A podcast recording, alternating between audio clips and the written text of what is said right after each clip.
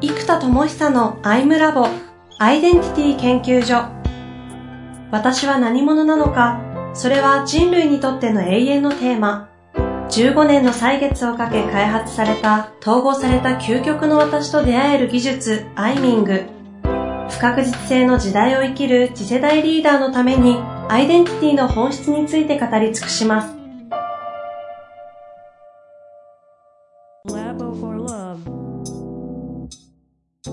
こんにちは、遠藤和樹です。生田智久のアイムラボアイデンティティ研究所。生田さん本日もよろしくお願いいたします。はい、よろしくお願いいたします。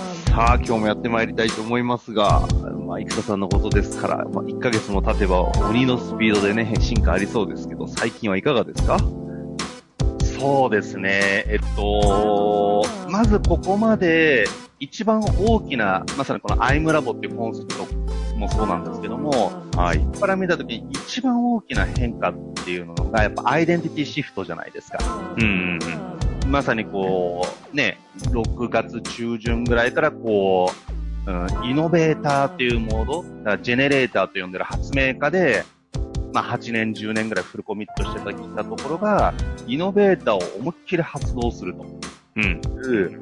まあそれまでも発動しようしようとしながらなんかうまく発動できないっていうのが、あのね、ちょっと例の開発の件とかもあって、で、えっと、そういうのが一通り今全部落ち着いて、はい、えー、6月中旬ぐらいからこうぐーっと、あの、まあ、それの収束も含めてちゃんとやり、うん、で、イノベーターモードスイッチを入れ、で、イノベーターモードだということで動き始め、うん、2ヶ月ぐらいですよね、まさに。そうですね。ちなみにですね、イノベーターの解放だという概念上の気づきは、4月の18日にやってます。4月18ですかはい。4月18日にやってるんですよ。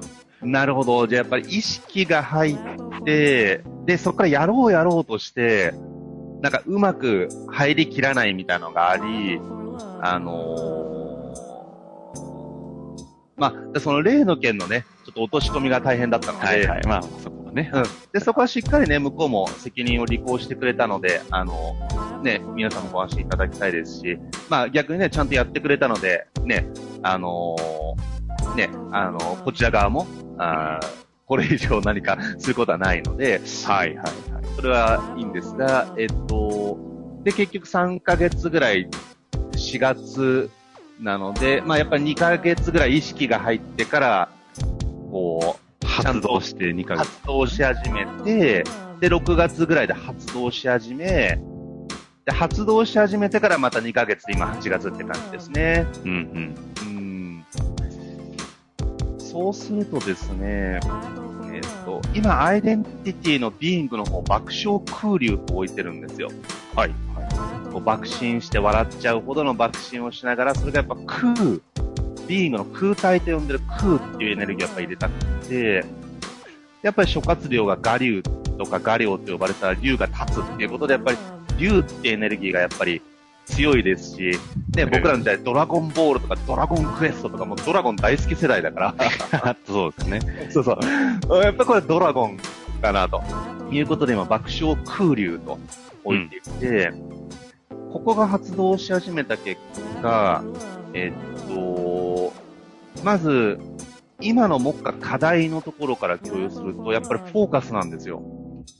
フォーカス。もう究極はアイデンティティに基づくフォーカスとポジショニング。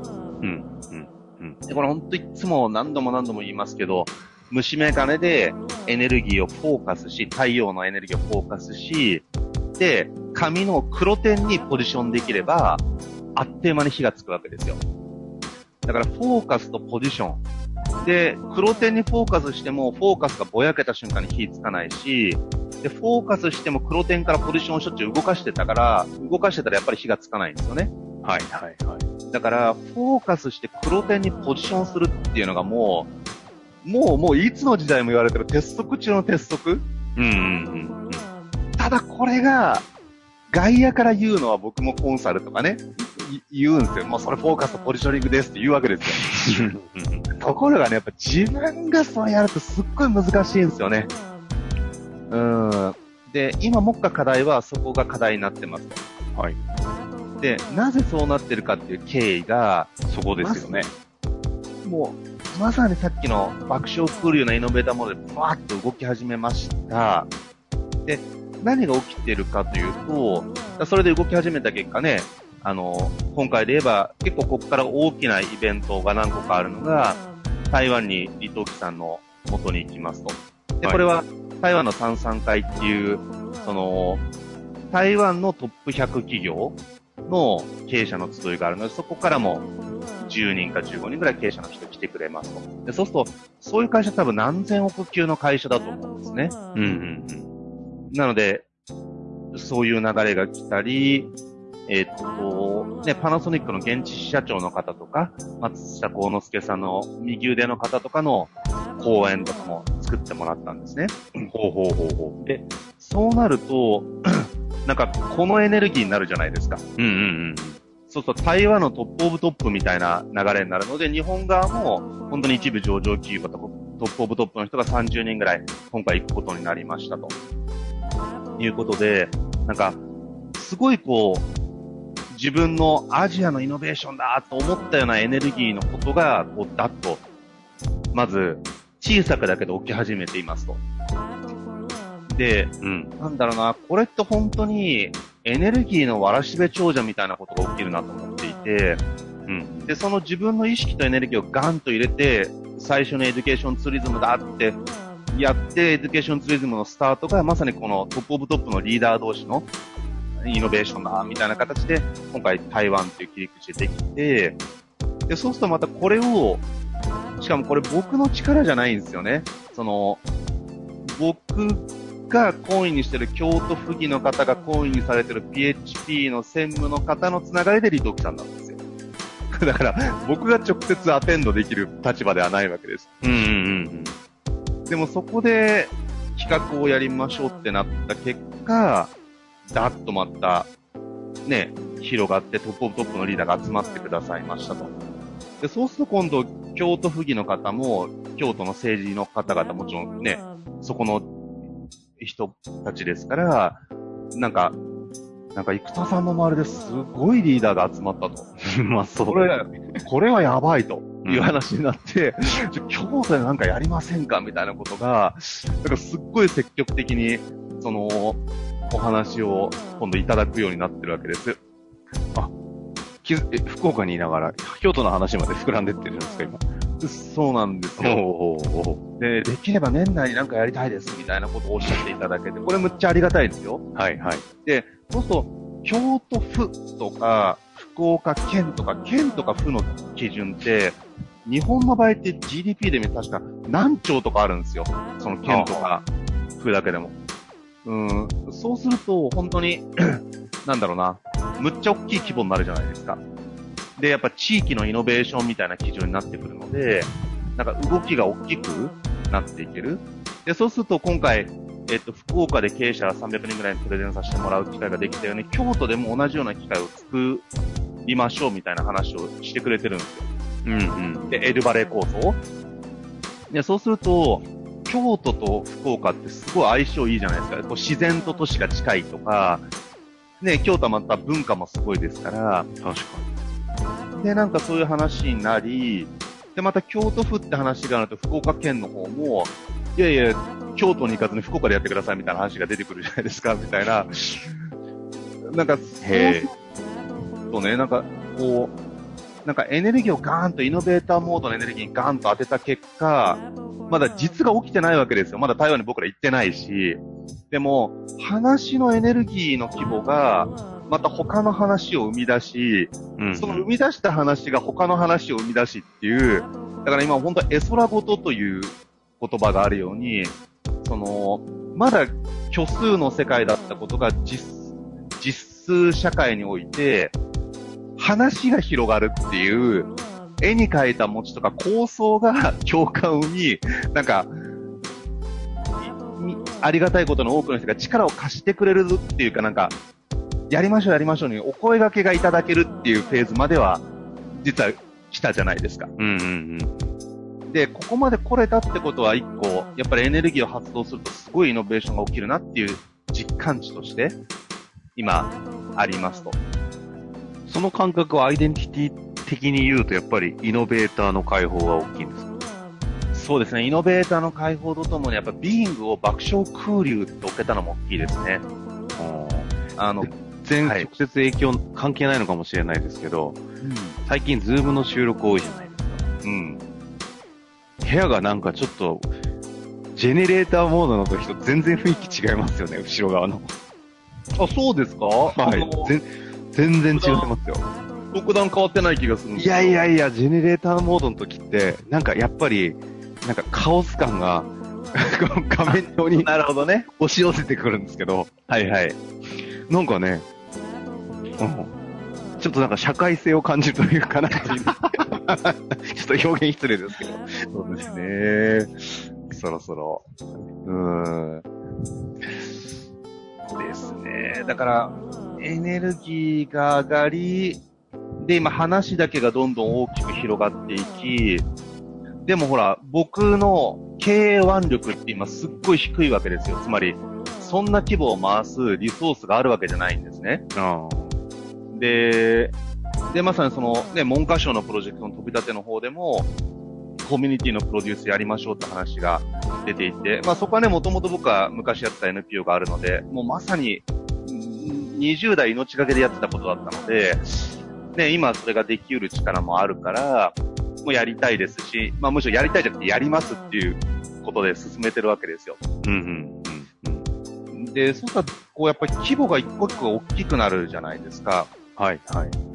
で、例えばシンプルに、いつも僕が本当に皆さんに言う問いかけをそのまま自分にかけるならば、究極すべてのプロジェクトができなかったとして、たった一個フォーカスしてこの一年でブレイクスルーするプロジェクトはどれかっていうことなんですよ。ほうほうほううんうんこれむずいんですよ。まあその問いの答えはこの場で出てるんですか？えっ、と、やっぱり究極は、アイデンティティの一番核は、イノベーターはもちろん、これから発動していったら元気になってきますけど、結局発明家が究極のコアなんですよ。うんこういうビジョン自体も自分の構想自体を発明してるので、うん。うんなぜ必要かっていうのが。はい。ってなると、やっぱこう AI とか、今作ってるアプリケーションの、特にやっぱ AI の流れですかね。ここはもう絶対イノベーションさせたい場所なんですよ。うんうんうんで、この AI がブワッと広がると会員数がドバッと集まるじゃないですか。うん。で会員数が集まれば、じゃあ京都とか、えー福岡とかで、こう、エデュケーションツーリズムを仕掛けた時に告知ができるので、結局この告知ラインさえあれば、別に毎年2万人集められたり10万人集められ集められる力があれば、今すぐやりましょうじゃないですか。うんうん。これが例えば HIS とか JTB とかだったら、できるわけですよ。うんまあ、だから今度そういったところに話持ってって、集客力で力借りるっていう手でしょうね。次やるとしたら。うんうんうん。だからなんだろう。ない話、ない話っていうか、やっぱ話とこう、今ちょっとわかりました。自分でやろうとするからダメなんだって気づきました。うんうん。つまり、話が今エネルギーでどんどんどんどん広がって動いてるんであれば、自分が腕力ないんだったら、腕力ある人の力を借りて、やっぱサイクラシーモデルですね。循環構造を作る。その大きな循環をどう作るのか？うん。その循環を徹底して作ればいいので、なるほど。発明家は自分が発明するじゃないですか。はいはい。でも、イノベーターは自分がイノベーションできることなんてもうたかが知れすぎ。いや、本当に自分ができることなんて一生かかっても、ほとんど何もできないですよ。で、結局、ね、お客さんが買ってくれることで、じゃあ会社の売り上げも上がるわけだから、もう自分が売ってるんじゃなくて、お客さんが買ってくれてるんですよ。うん。結局。だから、で、組織が動いてくれる、国が動いてくれる、文科省が動いてくれる、台湾が動いてくれるっていうことで、こう、誰かが動いてくれることが、イノベーションなので、いや、もう今日なんかこれで僕パラダイムシフトというかもうなんかもう劇的に今変わりましたね。腕力足んないから自分が腕力つけるために売り上げ上げて、データベース集めてと思ってたんですけど、この概念ですね。やっぱサイクラシーですね。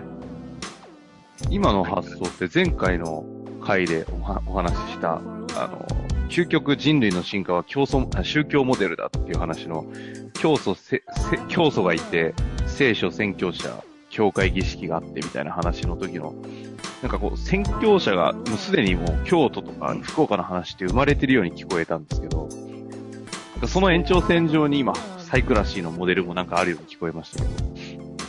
そうですね。えっと、その視点は結構熱い視点を今いただけたなと思っていて、どういう感覚かというと、今までの宗教って、この、例えば、キリスト教の宣教師うん。とか、仏教の、こう、お坊さんみたいな感じで、一つの山の中で宣教師がいたじゃないですか。うん。じゃなくって、やっぱ自立分散型で構想を共有し合ってる。つまり、あるプロジェクトでは誰かが教祖で自分が宣教師になってるし、違うプロジェクトは自分が教祖になって誰かが宣教師になってくれる。つまり、自立分散型宗教展開モデル、準モデル。だからサイクラシー、はいはいはい構想サイクラシーモデルっていうか、宗教っていうのも構想ですよね。動いてるのが。うんうん。いや、まさにそのイメージは聞こえましたよね。構想、自立分散型のね、宗教モデルか。ちなみにですね、はいえーそろそろ1回目のお時間は近づいてまいりまして。そうするとね、話が今ドバッと広がっちゃったから、まとめると、はい。そして次回どこ行こうかなという話を終えて。まとめると、ポジティブな方向から言うと、まさに爆笑クールなイノベーターな発動がうまくいきました。で、話が広がりましたと。うん。で、で、話は広がったんだけど、腕力がなくって、フォーカスがしきれてないので、フォーカスをする必要性が今課題としてむちゃくちゃありますと。で、ここでの気づきが、最初 AI っていうのは自分が会員集めて自分がイノベーションしてと思ってたんですけど、はい。イノベーターは人が動いてくれることがイノベーションにおいてむちゃくちゃ大事だと。だから、イノベーターの役割は、なんか人を動かすっていうと恣意的であれなんですけど、人が動いてくれる構想とかストーリーとか仕組みうんうん。なので、じゃあそのためにどうするのか、みたいなのが次回ですかね。うんうんうん。なるほど。イノベーターとか人が動いてくれる構想とかストーリーを作ると。うん。うん。ということですね。はい。すでに今、パラダイムシフトが起きて、なんか頭の中がもうすでに回転しているように感じますので、そうなんです。あの、次回をね、早くスタートして、ちょっと、吐き出していただきましょうかね。ですね。ちょっと。というわけで、えー第1回目1回ね、ここで終わりたいなと思います。本日もありがとうございました。はい。ありがとうございます。